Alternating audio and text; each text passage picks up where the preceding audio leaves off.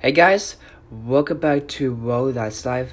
On today's episode, we're going to talk about the faithfulness and the faithfulness of God. In which today we're going to read Colossians three, and I know we've read this before, and um, there are several verses I just like to mention for today's topic.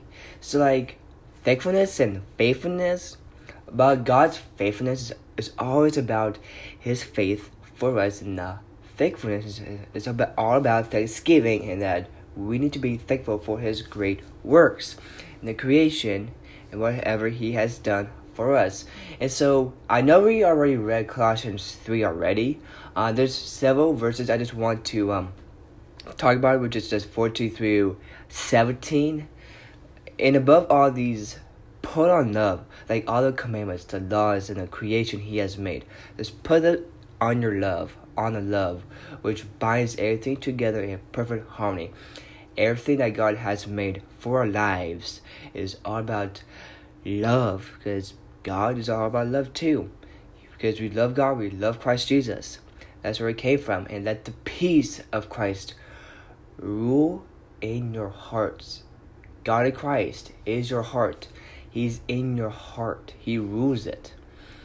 To which indeed you were called in one body and be thankful. So, about thankfulness, it says, and be thankful for which Christ rule in your hearts, that he will rule in your heart, that follow the righteousness, follow what is told to be heard and true, which indeed you are in one body, because Christ is in you and God too, because He binds everything together in perfect harmony, which is the, all the love and all the trust that He has been given us because of this eternal life.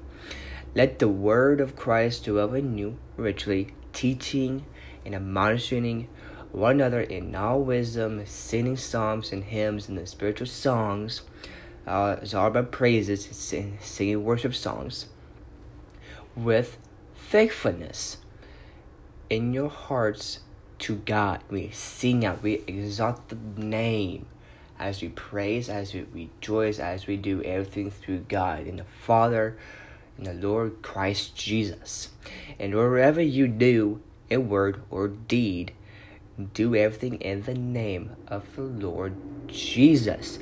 Do everything through Christ Jesus. He once told us that as whatever you ask in his name, he will give it to you.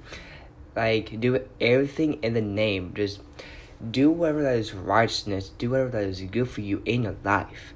Whatever that stands out to you for your life. Just giving thanks to God the Father through Him. Everything that stood out to us, be thankful for who you are to Christ because everything is in perfect harmony today because of this great weather we are having. Thank you very much.